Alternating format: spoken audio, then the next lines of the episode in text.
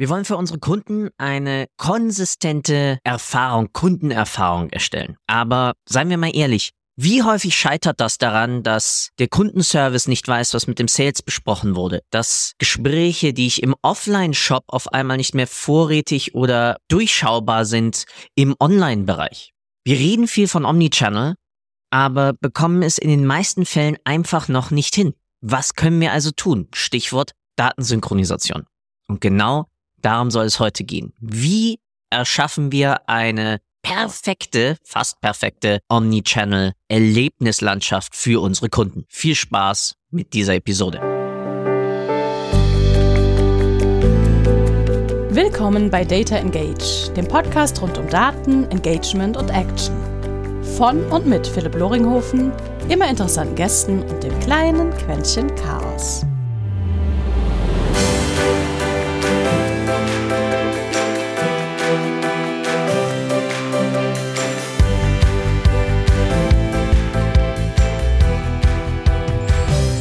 Und herzlich willkommen zu einer weiteren Aufnahme eines kleinen Podcasts, der sich um Daten dreht, Kommunikation, Marketing und eigentlich immer das Ziel hat, wie können wir was Cooleres für unsere Kunden machen? Bessere Werbung, bessere Produkte und dabei dann auch uns in unserer Arbeit manchmal Sachen erleichtern. Und genau darum geht's heute, Sachen zu erleichtern. Stichwort Datensynchronisation. Ich brauche ja mal irgendwelche Daten mal im Punkt A oder Punkt B. Und da ist unser heutiger, mein heutiger Gast zum Glück ein Experte in meinen Augen. Und witzigerweise kennen wir uns nicht aus irgendwelchen Deep Dives, sondern wir haben uns über einen gemeinsamen Bekannten 2019 in einer Bar kennengelernt. Noch so richtig hardcore einfach mal rumphilosophiert. Und deswegen, Yves, freue ich mich mega, dass du heute die Zeit findest. Nämlich heute dabei, ich habe es gerade schon gesagt, Yves Schleich. Wir stehen auf LinkedIn on und off und du hast höchstwahrscheinlich schon gehört. Meine einleitende Frage, Yves, was war bis jetzt dein größter Datenfuck-up?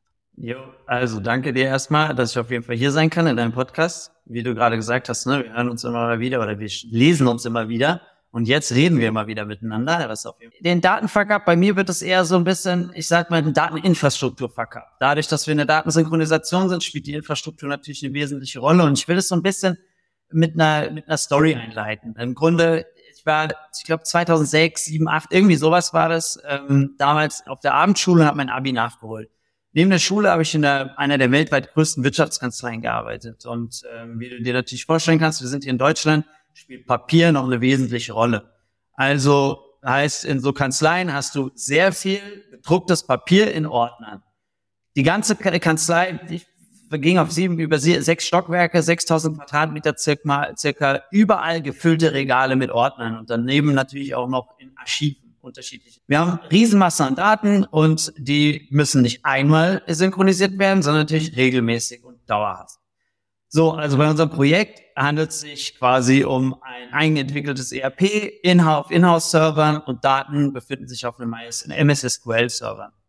Und unsere Aufgabe bestand darin, alle Daten für den B2B benötigten Daten regelmäßig in das Shopsystem zu synchronisieren. Grundlage war entwickeltes, eigenentwickeltes ERP-System auf Inhouse-Servern, MS-SQL-Datenbank und mehrere Millionen Daten, die regelmäßig synchronisiert werden müssen. Also wie haben wir das gemacht? Wir haben uns natürlich direkt mit der Frage beschäftigt, wie bekommen wir überhaupt die Massen an Daten daraus? Also wir hatten jetzt noch nicht die Erfahrung damit gehabt und haben gesagt, wie, wie kriegen wir das eigentlich hin? Ich glaube, so ein bisschen logischer Schritt ist, Datendump, also ziehst du eine ganz große Masse an Daten in eine CSV und importierst die in das Shopsystem.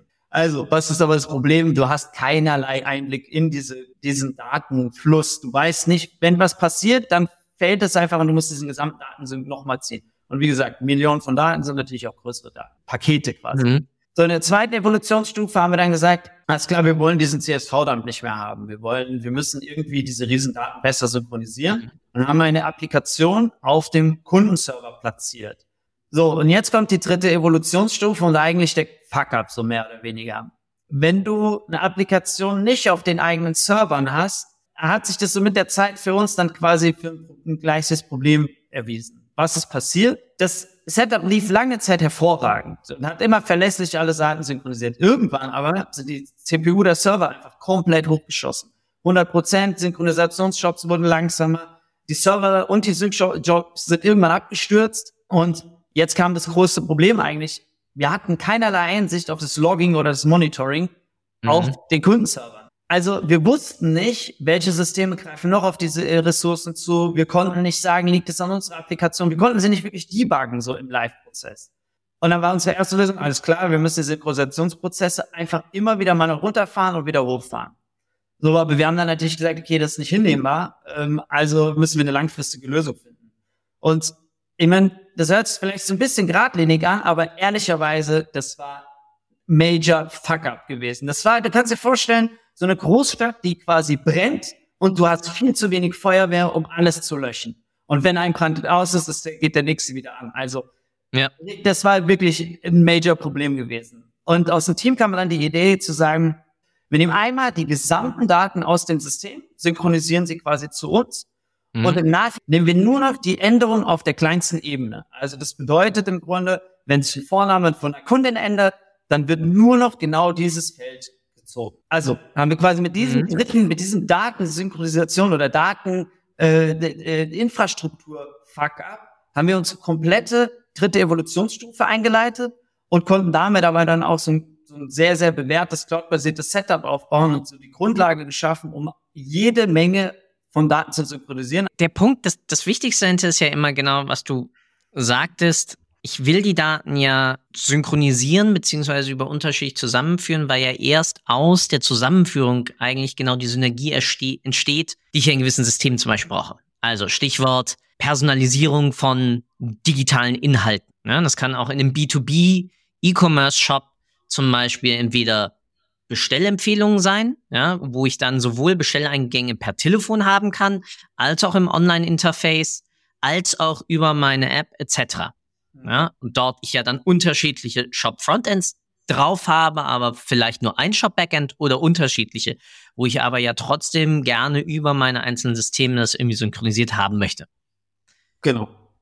Gleich gibt's im Marketing, ja, über einzelne Kanäle hinweg. Oder es gibt das Ganze dann zu meinem E-Mail, also zu meinem Marketing Automation, dann zu meinem CRM und überall anders. Also ja. wirkliches Wirrwarr. Jetzt ist das Spannende, was du zum Schluss gesagt hast, dass ihr euch dann auf nur noch auf die einzelnen, also klassische Change-Nachverfolgung, euch ja nur noch konzentriert und damit die Datenmenge, die ja wiederum dann in die Live-Systeme überspielt werden, reduziert habt. Aber ihr ja. selbst agiert ja immer initial mit dem Vollbrocken, ja, und arbeitet euch von da aus dann ab. Was aber kostentechnisch sinnvoller ist, weil es gibt einige Source-Systeme, also Zielsysteme, die lassen sich pro eingefügter Zeile bezahlen. Da habe ich gerade auch den Kunden.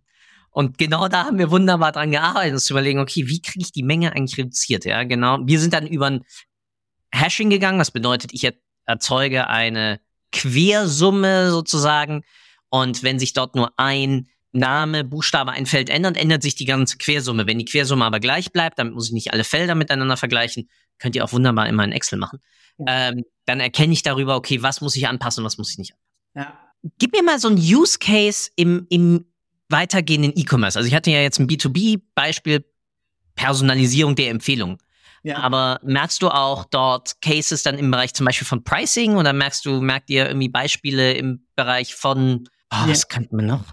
Ja, also ähm, im Endeffekt, also ich kann ja einfach mal einhaken so, ne, und dann kann ich das ja. ein bisschen übernehmen. Aber im Endeffekt ist es so, du, was du gerade beschrieben hast und da in, in, der Welt, in der du dich besonders bewegst, natürlich das Marketing, da ist ja immer ETL, ELT spielt mhm. eine große Rolle und damit habe ich mich auch sehr tiefgehend beschäftigt, weil ich mich immer gefragt habe, ETL, ELT, ja klar, ELT ist irgendwie the new kid on the block und so und das sollte man auf jeden Fall machen, verstehe ich auch. Wenn du ich spring mal gerade ein, ELT und ETL bedeutet einfach nur, ich ziehe mir von irgendwo Daten, ich baue sie sozusagen um, stellt euch das vor wie in Excel, ja, ich, ich, ich, ich lade mir irgendwo eine CSV, eine, eine Datei runter oder eine Tabelle, dann mache ich irgendwas damit und dann lade ich es wieder hoch in ja. mein, in diesem Fall jetzt ins Data Warehouse, also in meinen Datenspeicher, worauf ich dann meine Analysen fahre. Und ELT ist eigentlich die Logik von, ich extrahiere die Daten und schmeiß sie erstmal in meinen Speicher, ohne dass ich die Änderungen persistiere, was bedeutet festschreibe schon, weil damit habe ich die Flexibilität dann in meinen weitergehenden Analysen dort auch noch andere Änderungen immer wieder dynamisch vorzunehmen, ohne dass ich mir aus dem Quellsystem wiederum die Daten ziehen müsste, um das Ganze zu machen. Damit hat man früher gearbeitet, weil es einfach weniger Speicher gab. Die IT war teurer, etc. Heutzutage ist Speicher relativ billig und die Verarbeitung von Datensätzen auch schon schneller. Ja, und das dementsprechend kann ich eher mir dann die Rohsysteme weglegen und kann dann darauf aufbauen. Entschuldige für die Unterbrechung. Na, alles gut, sehr cool. Gut, dass du mal erläutert hast. Du äh, hast ja gerade festgestellt, ne, da kommen die Fachworte, die muss man noch mal ein bisschen erklären. also ich drauf da hast vollkommen recht. Genau. Wie du es gerade erklärt hast und genau was für welche Cases äh, spielt das meistens eine Rolle, sind Analyse-Cases, Machine Learning, AI, irgendwie sowas. Aber wenn wir in einer, in einer Commerce-Dateninfrastruktur quasi sind, da sind andere Grundlagen eigentlich oder andere Bedingungen. Es, es geht immer um eine bidirektionale Synchronisation. Und diese ganzen Systeme, die sich auf ELT oder ETL ähm, ähm, äh, fokussieren, die synchronisieren eigentlich immer nur unidirektional in einem Warehouse mhm. und dann aus dem Warehouse wird sich das gezogen für die Analytics. Einer der unfassbar wichtiger Case und sollte auch jeder darauf achten, dass sie in das Warehouse kommen. Interessant auch, was du gerade beschrieben hast, ähm, von wegen die Kosten zu reduzieren. Deswegen sollte man auch, weil wir können in Echtzeit synchronisieren, keine Frage. Aber wir würden zum Beispiel in Warehouse nicht in Echtzeit synchronisieren, weil im Endeffekt ist genau da der Kostenpunkt, ne, spielt eine unfassbare Rolle. Und wenn wir da jedes Mal rein synchronisieren, ist ja immer die, die quasi Abfragen kosten dann Geld. So. Ja. Also, dann muss man mal gucken, wie man es macht.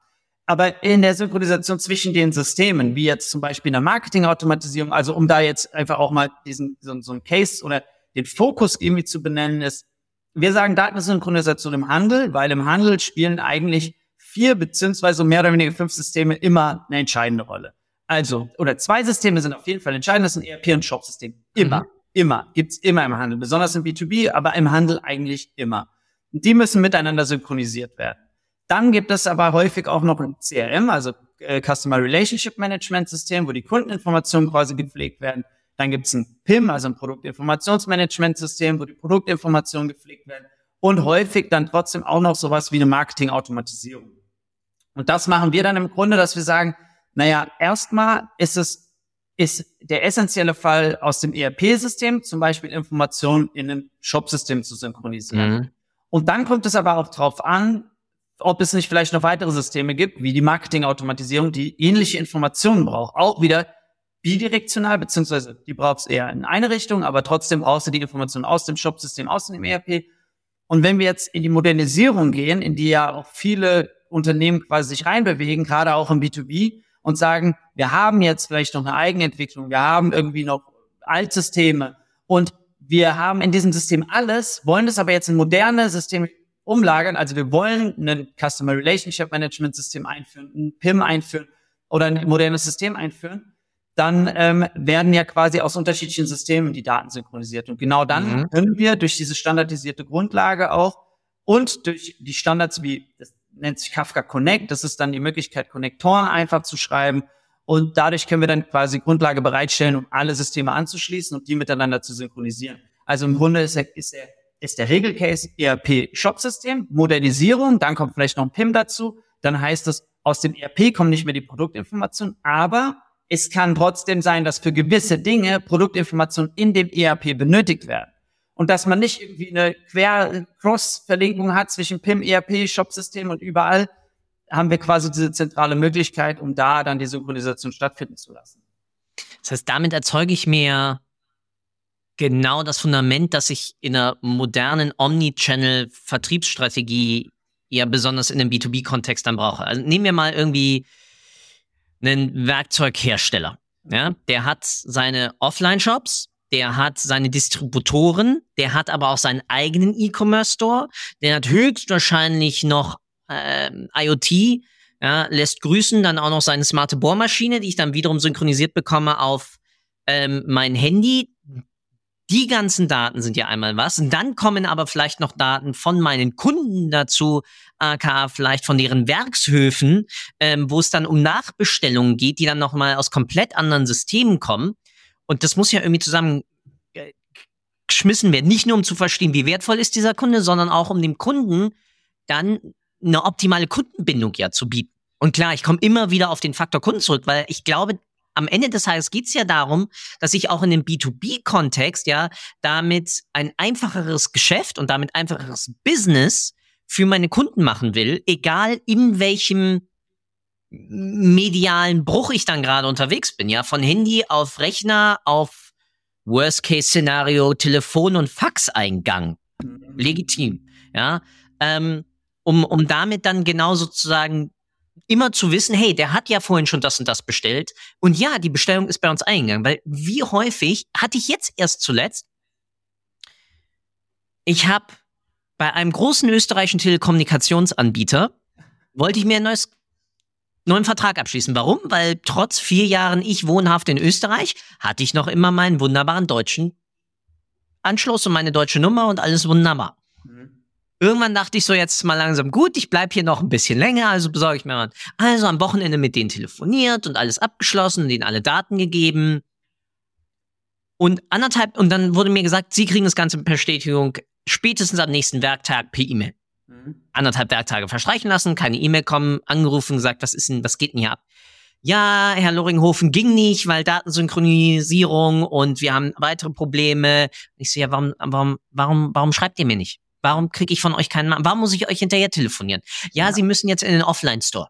Mhm. Okay, also Philipp ist schon richtig angepisst, dann in den Offline-Store marschiert und dort auf einmal die Aussage, ja, es tut uns jetzt mega leid, wir wissen auch grob, was vorgefallen ist, wir haben aber ihre Daten nicht. Ich so, ist überhaupt kein Problem, habe ich jetzt dabei. Ihr Jungs könnt nichts dafür. Aber das, was du gerade erzählt Ja, hast, ja. hat mich so massiv daran erinnert, warum das Ja. so wichtig ist, weil wenn ich nicht Bock gehabt hätte auf das Smartphone, was die gerade im Angebot hätten, die hätten mich als Kunden verloren. Ja, safe. Also das, ich finde, du hast zwei sehr gute Beispiele. Der erste, das erste Beispiel äh, mit dem, sag mal, äh, Werkzeugproduzenten ist auf jeden Fall, äh, er hat auf jeden Fall sehr viele Schnittstellen. Das ist richtig. Da sind auch sehr, sehr viele Daten, die da irgendwie synchronisiert werden müssen. Aber ich finde den Case, den du gerade genannt hast, eigentlich auch äh, super spannend. Habe ich auch immer wieder. Und das Geilste ist, äh, den, das schicke ich dir aber im, im Nachhinein nochmal dazu. Ich habe mal einen Post darüber verfasst. Ich habe ein Beispiel genannt über Datensynchronisation habe darüber gesprochen. Und meine Mutter hat darunter einfach einen unfassbar starken Case äh, ge- gepostet, ko äh, kommentiert. Und ich dachte mir, was, woher weiß sie das denn? Ey? Und weil, worum es aber geht, ist, meine Mutter hat damals für Sage gearbeitet, ein ERP-Anbieter. Und da hat sie oft gesagt, dass immer wieder die Probleme, und das hast du auch gerade gesagt, äh, oder eingehend äh, gesagt, mit der Personalisierung. Ja. Personalisierung spielt eigentlich eine wesentliche Rolle. Ne? Und ähm, Personalisierung bedeutet ja auch, und gerade wenn wir jetzt den B2B-Fall, in dem wir uns auch bewegen, dann ähm, äh, anschauen, da ist es dann häufig, Kunden rufen im Indienst, beim Indienst an Mhm. und verhandeln dann da vielleicht auch Preise oder Preise werden festgelegt oder irgendwas. Das heißt, das wird ja in dem System quasi eingestellt und muss dann in dem bestellenden System irgendwie zur Verfügung sein. Ja. So, also das ist auch wieder so eine Synchronisation, die stattfindet, dass halt die, die Kunden, die anrufen, sofort, und du hast es ähm, quasi umschrieben, eine sehr gute Shopping-Experience haben, eine Einkaufserfahrung haben, dass du überall eigentlich deine Informationen hast. Und genau das ist im Endeffekt ein Case, der eine wichtige Rolle spielt. Was du aber natürlich auch noch hast, ist, du hast Prozessautomatisierung. Also das heißt, du kannst intern ist in der Vergangenheit ja immer noch, oder ist es nicht in der Vergangenheit, es ist immer noch sehr häufig, dass Sachen manuell einfach gemacht werden. Also das heißt, ähm, ne, jetzt vielleicht werden Produktinformationen manuell in das System übertragen oder so, ne? Oder werden über Dateien synchronisiert. Immer noch, wie wir es damals auch teilweise gemacht haben, ne? Groß exportiert, importiert. Man weiß nicht, was passiert. Und da ist auch noch wieder so, ein- so ein wichtiger Fakt, ist auch die Datentransparenz. Also, das sind sehr viele Faktoren, die eine Rolle spielen. Also Datentransparenz bedeutet, ne, wie, was passiert denn gerade? Heißt, wenn die transformiert werden, wie werden die transformiert? Also wird jetzt irgendwie der Name von einem Produkt irgendwie hier genommen und wird dann zusammengefügt und da, da, entsteht eine Produ Pro- Produktbeschreibung draus. Wenn es an, an der Endstelle ankommt, wissen die Leute dazwischen aber nicht, warum ist das denn jetzt da so? Oder auch, warum ist denn der Preis jetzt nicht da oder so, ne? Also deswegen, da muss so eine Datentransparenz dazwischen entstehen. Und wenn du jetzt dir wieder überlegst, du hast diese ganzen einzelnen Punkte und synchronierst oder, oder du, du, du verbindest die direkt miteinander, Mhm. dann wirst du niemals mehr Herr davon und wirst es eigentlich auch gar nicht richtig betrachten können, so an einer Stelle. Ich habe mal eine ganz blöde betriebswirtschaftliche Frage. Ab wann lohnt sich das Ganze eigentlich? Weil Software kostet Geld, das wissen wir. Ein Betrie- Betrieb so einer Plattform kostet im- am Ende des Tages auch, eh klar. Wie mit einem Stitch Data, glaube ich, lege ich einen Hunderter irgendwie hin. Mhm. Ähm, Im Monat fix. Ja, ähm, Pricing von anderen Plattformen. Ich weiß, dass ein ähm, Airbyte kostet teilweise irgendwie 2,50 pro irgendwie 100 Credits, so ein Unterschied, wie viel. Aber ab wann, ab wie viel Aufwand lohnt es sich, dass ich mich hinsetze und sage, hey, ich baue jetzt so eine Synchronisierung eigentlich mal auf, weil das hört sich ja immer alles mega und ich bei all meinen Kunden automatisch, ja. Mhm. Kein BI-System, klar, Proof of Concept ist manuell, alles hart exportiert, dann schaut, läuft es. Aber sobald wir merken, das läuft, dann geht's in die Automatisierung rein. Mhm. Was ist also sozusagen der Impuls, der sagt, ab jetzt automatisieren wir die Datensynchronisierung hinten raus? Ja, also ich würde mal behaupten, es kommt, ist wie immer, ne? Es kommt, it depends. It depends. So, nein, aber es ist, ich sag mal, eine gewisse, ähm, äh, ein, ein Projekt, man könnte sagen, es ist ein gewisses Projektvolumen, was auch irgendwie da sein. Also es, häufig, zum Beispiel, wir reden gerade mit vielen Agenturen auch. Mhm. Also weil Agenturen natürlich ähm, wissen um den Schmerz. Wir wissen, Händler, ähm, da muss man Tech bei Händlern verstehen den Schmerz häufig auch, aber Agent, häufig geht, oder in den meisten Fällen gehen natürlich auch dann Händler zu Agenturen und lassen sich dabei helfen, ein Shopsystem zu implementieren beispielsweise. Ja. Digitale Bestellwege, ähm, Anwendungen, die ähm, gewisse Möglichkeiten bieten, wie du auch äh, beschrieben hast von dem ähm, Maschinenhersteller, der dann vielleicht eine Anwendung hat, wo du dann gewisse Dinge sehen kannst oder so und darüber dann auch automatisiert bestellen oder sowas. Ne? Das entwickeln ja viele Agenturen und da werden ja Agenturen zu Rate gezogen. Mhm. Und da muss natürlich dann schon so ein Projektvolumen, ich sag mal von sag 80, 100k aufwärts sein, damit man sagt, dass du eine Investition auch in die Datensynchronisation tätigst und weißt, du, das lohnt sich, das, das ist das, ja, das rentiert sich dafür quasi. Ne? Ja. Du, weil du musst ja einen Teil des Budgets dafür investieren. Und du merkst natürlich als Agentur dann auch und sagst, naja, wir müssen das auf jeden Fall machen, weil wir brauchen das für den Case. Und jetzt wollen wir das aber natürlich von dem Budget so günstig wie möglich machen. Und was wir dann natürlich dadurch äh, ermöglichen ist, durch die Standardisierung und durch die Fokussierung auch auf den Handel, können wir die Preise natürlich auch immer günstiger machen. Ich sage nicht, ob das jetzt günstig ist oder nicht, ist einmal dahingestellt. Preise sind immer fiktiv, ne? Mhm. Aber trotzdem ähm, können wir natürlich durch eine Fokussierung und Standardisierung einen, einen ich sag mal, fairen äh, Preis immer feststellen. Aber trotzdem würde ich schon sagen, wenn wir dann schauen, rentiert sich das und wir gucken uns eine, wie du sagst, Betriebs betriebswirtschaftliche Metrik an, dann sagen wir, ein Projekt muss schon um die 80 bis 100k sein. Also das, das Shop-Projekt mehr oder weniger, dass du sagst, dass du ein Budget davon auch für die Datensynchronisation investierst. Alles, was drunter ist, dann wird es natürlich schwieriger und am Ende kommt es natürlich auch auf den Anfang an. ERP-System, wie individuell ist das, wie viel muss man da machen, wie viel ähm, äh, Zwischensequenzen braucht man, weil da ist ja auch viel Absprache spielt ja eine große Rolle und so. Ne? Ja. Aber das ist so, würde ich mal sagen, so mit die Größe und dann natürlich, ja, haben wir das auch lizenzbasiert, dass wir sagen, wir kümmern uns ja um das ganze Hosting und Maintenance und das liegt aber allein da. Du meinst dann, dann, dann bei euch in der, in der Company? Genau. Du, du merkst, also, wir haben bis jetzt euren, euren Firmennamen noch nie genannt, weil es geht um dich dann. Ach so, ja, äh, es Nein, geht um lustig. Ich habe noch nie über äh, von, von Lüsker gesprochen. Ja, ja, für mich ist das, für mich ist das halt einfach schon so. Ich bin Lüsker und deswegen ist es, man redet darüber und äh, vergisst es dann irgendwie zu erwähnen. So, äh, danke, dass du es darauf hingewiesen hast.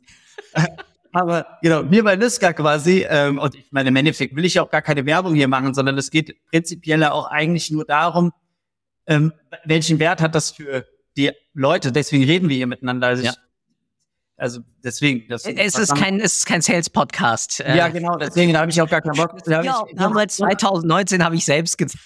Ey, sonst aber ganz im Ernst, würde ich mir deinen Podcast auch nicht anhören. So sind wir mal ehrlich. Also wir hören uns ja Podcast an, weil wir das lernen wollen. Also von daher, ähm, ja. Ich finde es ich find's spannend, dass du das sozusagen auf das Initiierungsprojekt beziehst. Aus dem Grund, weil für mich sehr oft der Case hinter Datensynchronisierung auch einer ist von Human Error. Weil wir einfach wissen, in fast 90 Prozent aller Excel-Dateien, die da draußen kräuchen und fleuchen, sind irgendwelche Fehler drin. Zahlendreher, Namen falsch geschrieben, äh, falsche Formel, äh, falsche Formelbedingungen etc. Das ist, das passiert uns allen. Ja, weil wir dann, weil das, das sind dann irgendwann monotone Tasks, die ja. dafür sorgen, dass irgendwann dann doch mal ein Fehler passiert. Ja. Und je nachdem, und das war in einer ähm, Episode mit Sebastian Hewing, der dann gesagt hatte, ja, er hat mal in einem CRM-Mailing mhm. wo es dann, ich weiß gar nicht, war das Sebastian oder war das egal. In einer der vorherigen Folgen kam dann auch zum Beispiel bei rum, dass nun ja, es bei der Filterung der Daten ein kleines Problem gab und auf einmal Empfehlungen ähm, in einem hochkatholischen Land für Sextoys auf einmal rausgeschickt wurden. Das ist nicht so gut. Aber ein spannender Datenverkauf auf jeden Fall. Mega, ja, aber es zeigt dann, wie wichtig in diesem Bereich dann wiederum auch einfach, also schlimm dann und, und wichtig. Ich wollte Sebastian Hewing damit nicht ich, ja, äh, ja. ich weiß noch nicht, ob er das war oder eine Episode davor. Ja. Ähm, also, long story short, Jugendlicher spielt eine große Rolle. Hat viel einfach zu tun mit Aufwandsreduktion und ja. Fehlerreduktion. Und damit dann irgendwann sich zu überlegen, was können wir jetzt dann nicht, also was machen wir jetzt damit? Sollten wir vorher überlegt haben. Das heißt, wir sollten das Ziel kennen, also wir sollten wissen, wo wollen wir hin, ja, welchen Impact wollen wir damit erzeugen und sich dann das Ganze manuell zu machen, zu schauen, welche Aufwände sind das und sich dann zu überlegen, gut, welche Tool kommt rein. Und bei diesem Überlegen, was müssen wir tun, merke ich ja schon, wo sozusagen diese Pain Points dann sind. Und wenn das mal eine Synchronisierung ist, einmal im Monat von irgendetwas downloaden und einfach das, das File dann weglegen, mhm. da brauche ich es vielleicht noch nicht. Aber wie du sagst, wenn ich ein CRM synchron, synchron halten muss über multiple Schnittstellen, dann brauche ich das auf alle Fälle near real time, weil es kann ja gut sein, dass mein Kunde dann anruft, der vorher gerade eine Bestellung irgendwo anders gemacht hat. Dann muss das mein Customer Service Agent wissen. Wenn ja. er das nicht weiß, ja. ist der Kunde pissig. Und wenn der Kunde pissig ist, dann gibt's höchstwahrscheinlich, wenn ich ein Worst Case habe, keine Nachbestellung. Ja, äh, voll und ganz. Und du, du hast natürlich auch recht, es kommt immer auch äh, drauf an, irgendwie, welche Kanäle brauchst du oder wie, wie, äh, was bringst du da irgendwie mit rein. Ähm, aber ähm, jetzt habe ich meinen Faden verloren gerade. naja, äh, aber äh, was du gerade noch erwähnt hast, deswegen, das wollte ich auch noch äh, anhand des Kostenfaktors kommt, ist vollkommen richtig, wie du es gerade gesagt hast. Es kommt ja auch darauf an, wie, welche manuelle Prozesse hast du und welche möchtest du sparen, weil Manchmal kommt es nicht nur darauf an, ähm, wie hoch ist das Produktvolumen, äh, Projektvolumen oder wie viel ähm, Daten habe ich vielleicht. Aber wir gucken uns das natürlich auch immer an und sagen dann immer, äh, lohnt es sich oder nicht. Wir haben auch schon Leuten andere Empfehlungen, andere Empfehlungen gegeben. Zum Beispiel, wenn es sich, ich würde fast behaupten, wenn es sich um Analyse-Case handelt ähm, und kein anderer Case eine Rolle spielt, dann Was weiß nicht der Fall sein dürfte. Also da springe ich jetzt mal direkt ein. Ja für äh, keiner, der hier bitte zuhört, baut nur reine Analyse-Cases. Ja, weil das kann nicht funktionieren, weil damit ja. ist der, ist der Return der Investition, die wir damit in einer Dateninfrastruktur machen, automatisch immer negativ. Ja, ja, aber genau, aber genau das ist es. Und da ist dann nicht auch die Frage, und deswegen gucken wir uns das natürlich initial an, bringt das überhaupt was in diesem Umfang? Ne? Und was will man sich eigentlich sparen? Welche Arbeit will man sich sparen? Und wenn wir halt einfach sehen, ist es dann wirklich eher aus also ist es aus Gründen, die jetzt nicht nachvollziehbar sind, dann sind wir auch super ehrlich und sagen dann, macht es doch lieber so vielleicht und dann könnt ihr es mhm. lösen und es ist günstiger für euch. Also da sind wir mal vollkommen offen. Deswegen, es kommt immer auch drauf an, welche, welchen Aufwand wird sich sparen. Und ich weiß jetzt auch gerade wieder, äh, auf was ich noch eingehen wollte, was du gerade erwähnt hast, nämlich die Fehler, ne? Die Fehler, Human Error. Also Human, also die, die menschliche Komponente spielt eigentlich, und ich glaube, das merken wir natürlich immer wieder, und das wirst du wahrscheinlich auch in allen deinen Projekten erkennen, spielt fast eine größere Rolle als die technische. Die technische ist im, im, im Anschluss quasi einer der wichtigsten. Also die ist für das Laufende super wichtig, gar keine Frage. Und die gehört auch als Komponente dazu. Aber das Initiale, das Zwischenmenschliche und auch zu verstehen, wo kommen denn überhaupt die einzelnen Daten her und wie benötigt man die? Was, was bedeuten die denn? Das spielt eine viel, viel wesentliche Rolle und natürlich auch Fehler, die entstehen, die passieren. Das ist ganz normal. Und da kann man es natürlich dann technisch auch wieder unterstützen. Also das heißt, wir haben dann natürlich Qualitätschecks, Validierungschecks drin und sowas, dass man auch optimieren und die Qualität erhöhen kann. Also das heißt, jetzt wird an der einen Stelle vielleicht das falsche eingetragen, was an der anderen Stelle quasi fehlvalidiert wird dann wird jetzt nicht das System in die Luft fliegen oder so, mhm. sondern dann wird halt natürlich alles durchgesynchronisiert, was funktioniert und die Dinge, die nicht funktionieren, werden rausgenommen, es wird zurückgemeldet und gesagt, ey, schaut euch das nochmal an, hier gibt's gerade einen Fehler. Aber das ist auch, also es ist, das ist essentiell und das gehört immer dazu, weil du, wie du es gesagt hast, du kannst dich nicht darauf verlassen, dass der Mensch alles richtig macht. Und so ist es halt einfach. Und das ist ja auch normal und ist auch gut so. So, so sind wir, ne? Ja. Aber trotzdem, die menschliche Komponente, die spielt eigentlich mitunter auch im Projekt die einer der wesentlichsten Rollen. Ich glaube, das wirst du wahrscheinlich auch in deinen Projekten immer wieder haben. Leider ja. Mehr als nicken kann ich da gar nicht, weil, weil es ist, es ist, es ist genau, das ist genau dann der Punkt. Lass uns zum, zum letzten, was wir gerade nochmal gesagt haben und ja beide auch meinten, dass wir nie so etwas anfangen sollten, ohne dass wir wissen, wo mehr oder minder der Return bei rumkommt. Und der kann ja sein, Fehlerreduktion, Aufwandsreduktion oder eben ich kann damit neue Kommunikationsarten auslösen. Damit meine ich jetzt nicht nur Marketing. Ja? ja. Kann auf einmal in eine E-Mail-Automatisierung reingehen. Ich kann Produkt-Onboardings ähm, launchen darüber. Ich könnte neue ähm, Monetarisierungskanäle. Wie bitte? Neue Monetar Monetarisierungskanäle spielen. Genau. Richtig ja. wesentlich Rolle. Da kann ich auch gleich mal ein Beispiel nennen. Und das kann man halt all das wunderbar danach hebeln. Aber denkt nicht erst in Tools, sondern denkt halt wirklich erstmal in dem, welche Herausforderung und gar nicht Problem, ja, welche Herausforderung will ich lösen? Ein Problem ist irgendwie, da denken wir immer an irgendwas Endliches, ja. Aber eine Herausforderung ist einfach, hey, okay, ich weiß, das, da fühlen sich, fühlen wir uns gerade nicht wohl oder der Prozess läuft nicht rund oder sonst was. Zu welchem Ziel wollen wir hin? Und dann sich zu überlegen, welche Daten brauche ich dafür? Mit welchen, mit welchen Schritten kann ich sie damit dann synchronisieren und dann da dementsprechend aufbereiten, dann nutzen. Und damit dann wunderbare Übergabe, Datenmonetarisierung. Ah, ähm, ich glaube, ich habe so heftig genickt, das hat man safe gehört. Also bin ich mir ziemlich sicher. Weil ähm, da stimme ich dir voll und ganz zu. Ne? Ähm, aber wegen Monetarisierung, das ist es gibt einen Case, den ich nämlich auch sehr, sehr stark beobachte und einfach so unfassbar spannend finde, der sich gerade stark entwickelt, der auch im Endeffekt mit Daten wieder zu tun hat ist Retail Media. Wirst du wahrscheinlich auch kennen. Ja. Und ich meine, ja. da ist die, und das ist ein Monetarisierungskanal, den du dir erschließt als Händler mit dem Wert deiner Daten, auf den man setzt. Und ich meine, wir, man, man, wir wissen einfach, dass so viele Händler da noch draußen sitzen, die so viele Daten haben und so wertvolle Daten, die sie wert, wertstiften nutzen können. Und trotzdem würde ich genau da, da einhaken, was du gerade gesagt hast über, erst überlegen, was will man eigentlich realisieren. Erstmal an der letzten Stelle, was ist denn der Business Value, was ist der Case quasi, also alles von der, aus der Business-Perspektive betrachten.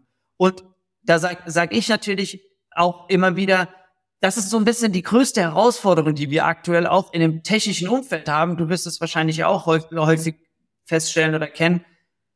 Den Business-Wert komplett rauszukristallisieren aus so einer technisch innovativen Lösung oder aus einer technischen Lösung und den zu formulieren und dann quasi auch von der Stelle dann zu kommen und von hinten anzufangen. Also man könnte sagen, eigentlich jedes Projekt muss reverse engineert werden. Es muss ein Business Value da sein und dann wird es, geht es von hinten und wird dann, geht dann über die Technik und dann geht's über die Implementation, also über die Technikentscheidung und dann zur Implementation heißt natürlich mit den Leuten erstmal sprechen, woher was kommt und so. Retail Media wunderbar, das gleiche, Daten, Clean Rooms. Auch da, ja, ich bin mega mäßiger Verfechter von Privacy First, ja, und No Consent, No Tracking etc. Aber auch der Aspekt, wenn ich Synergien habe zwischen unterschiedlichen Anbietern. Ja. Es gibt sicherlich, es gibt jede Menge Riesencases dort im B2B-Bereich, was teilweise Logistikaustausch angeht und damit dann man zum Beispiel äh, nicht unbedingt Cross-Selling damit aktivieren kann, aber andere Sachen. Da steckt einfach so viel Wert drin, ähm, dass ich dann ja nicht sage, nee, nee, das machen wir jetzt nicht, weil, aber da muss man sich dann auch bewusst sein, habe ich den Legal Right und das ist kein Legal Podcast, ja, just keep it on top of your head. Ja. Ähm, aber überlegt euch damit wirklich, wie können Daten und damit die Aufbereitung von Daten in einem Kontext auch eine Einkommensquelle werden, weil sie können es. Du mhm. kannst Daten monetarisieren. Mhm. Das heißt einfach nicht nur blöd, du wirst zum Datenbroker und verschleuderst sie halt wie manche Kreditinstitute in den USA, ja. sondern du überlegst dir, wie kann ich daraus Services entwickeln, die meinen Kunden, meinen Nutzer oder einer komplett neuen Zielgruppe einen neuen Mehrwert bietet aus der Kombinatorik der einzelnen Datenquellen, die wir vielleicht haben und vielleicht dann noch mit einer weiteren externen Datenquelle zusammenführen. Ja, und äh, wovon wir, also Data Privacy vollkommen richtig. Und ich meine, wir sind in, in der Welt, wir bewegen wir uns ja sogar in der Welt des, der First-Party-Data. Ne? Ja. Ne? Also die Daten, die der Händler selbst sammelt und nicht von Dritten akquiriert. Und dann geht es auch immer unter datenschutzrechtlichen Bestimmungen, wie die Daten verwendet werden. Und es ja. ist auch gar nicht personenbezogen, die man verwendet. Verwend man muss es ja gar nicht personenbezogen ver verwenden. Man kann auch personalisieren, ohne personenbezogen zu verwenden. Man mhm. kann halt Überschneidungen vielleicht finden. Oder ich meine, wie es ja Google auch anfängt mit, äh, wie ist es, Days of Cookie oder was auch immer, die killen ja den Cookie und das heißt, sie wollen ja dann mit Kohorten zum Beispiel rangehen oder so. Ne? Alles Konzepte und Ideen, um das datenschutzkonform zu machen. Und ich bin auch, bin voll bei dir und unterschreibe das auch 100 Prozent. Wir schauen natürlich auch immer nach datenschutzrechtlichen Bestimmungen und hier auch an der Stelle ein kleines Shoutout an Till, äh, Buddy von mir, der Partner in der, äh, in, der, in der Kanzlei für Datenschutz ist. Mit dem streite ich mich regelmäßig. Auf sehr, sehr äh, konstruktiver Ebene auf jeden Fall. Nice, mein Lieber. Ich glaube, das ist eine, ist eine, ist eine sehr runde Sache. Und dann, weil du ja schon Podcasts von mir, ja, dann, dann gehört hast von diesen Gnomen, die dann dummerweise diese Gespräche ja immer wieder aufnehmen und daraus dann eine Podcast-Episode machen. Meine abschließende Bitte immer an dich. Was möchtest du, was die Hörerinnen und Hörer eigentlich mitnehmen aus unserer kleinen Geschichte? Und dann gehört der Abschluss voll und ganz dir. Du darfst erzählen, tun und lassen, was du möchtest. Du hast ja sogar schon Lyska erwähnt, äh, was ja, was ja schon mal wertvoll ist. Und damit ich danke dir vielmals für deine Zeit und einfach dass wir nochmal darüber philosophiert haben, an welchen Punkten ich eigentlich erkenne, wann Datensynchronisierung so übergreifend ja Sinn macht und auch, dass man es nicht nur singulär denkt, sondern es ja eigentlich der Anstoß ist, um damit dann ein komplett anderes Geschäftsverständnis auch einzugehen. Mhm. Nur eins, du darfst mir nur nicht danken. Und damit, mein Lieber, the stage is yours. Vielen, vielen Dank. Du hast am Ende noch gesagt, hättest du es nicht gesagt, hätte ich dich, glaube ich, trotzdem darauf hingewiesen, weil ich es natürlich wusste. Also, ich meine, was soll man mitnehmen? Im Endeffekt ist es, ähm, die Potenziale von Daten und der Datensynchronisation sind einfach riesig. Und ähm, man hat, gerade Händler sitzen auf so einem unfassbaren Wert von Daten, mit denen man Personalisierung, Kundennutzen stiften kann und so viele Möglichkeiten quasi entwickeln kann und unter anderem natürlich Monetarisierungsmöglichkeiten. Deswegen sollte man gerade in den Unternehmen und gerade bei, bei Händlern sich noch viel, viel mehr damit auseinandersetzen. Also noch viel mehr einen Fokus auf Daten setzen und noch viel mehr Daten getrieben werden und da wirklich noch mehr, mehr rein zu investieren. Ich sehe da schon eine sehr, sehr starke Bewegung und ähm, bin da auch super zuversichtlich und freue mich auch immer wieder. Und das würde ich auch sagen, sollten hoffentlich viele Leute mitnehmen, wenn sie auch gerade aus dem Handelskontext kommen, dass man da aus Daten noch viel, viel wertstiftendere Dinge machen kann erzeugen kann. Was ich gerne, ich, ich will gar keine Werbung für Lyska oder irgendwas machen, was ich gerne eher möchte ist, wenn hier Leute sind, die zuhören, die auch im Commerce, Retail und Data-Umfeld oder interessiert daran sind, würde ich mich mega darüber freuen, weil die ganzen Analyse-Cases und alles da draußen sind unfassbar groß. Da gibt es sehr, sehr viele schon bereits und auch viele Leute, die darüber reden, auch viele wertstiftende Sachen. Und ich konsumiere diese ganzen Informationen sau gerne und freue mich immer darüber. Ich glaube aber gerade das Dateninfrastrukturthema, das Daten-Commerce-Thema, Daten-Retail-Thema, also in dieser nischigen Kombination quasi, ist noch so unfassbar unterrepräsentiert. Und wenn Leute hier zuhören, die da Interesse daran haben, kommt mal bitte auf mich zu. Ich habe richtig Bock, mich darüber auszutauschen. Und ich glaube, das ist eigentlich so das, äh, was ich hier gerne noch mit announcen wollen würde damit. Kann ich voll nachvollziehen. Tut sich so viel. Deswegen, mein Lieber, ich wünsche dir einen wunderschönen Tag. Ciao, ciao. Peace. Danke für deine Zeit. Ich hoffe, du konntest auch heute wieder etwas für deinen Umgang mit Daten mitnehmen und bist dem Warum ein Stückchen näher gekommen. Ich auf alle Fälle. Hinterlasse doch bitte eine Bewertung auf iTunes, Spotify oder von wo auch immer du gerade zuhörst. Das hilft wirklich sehr. Bis zur nächsten Folge bei Data Engage. Dein Philipp.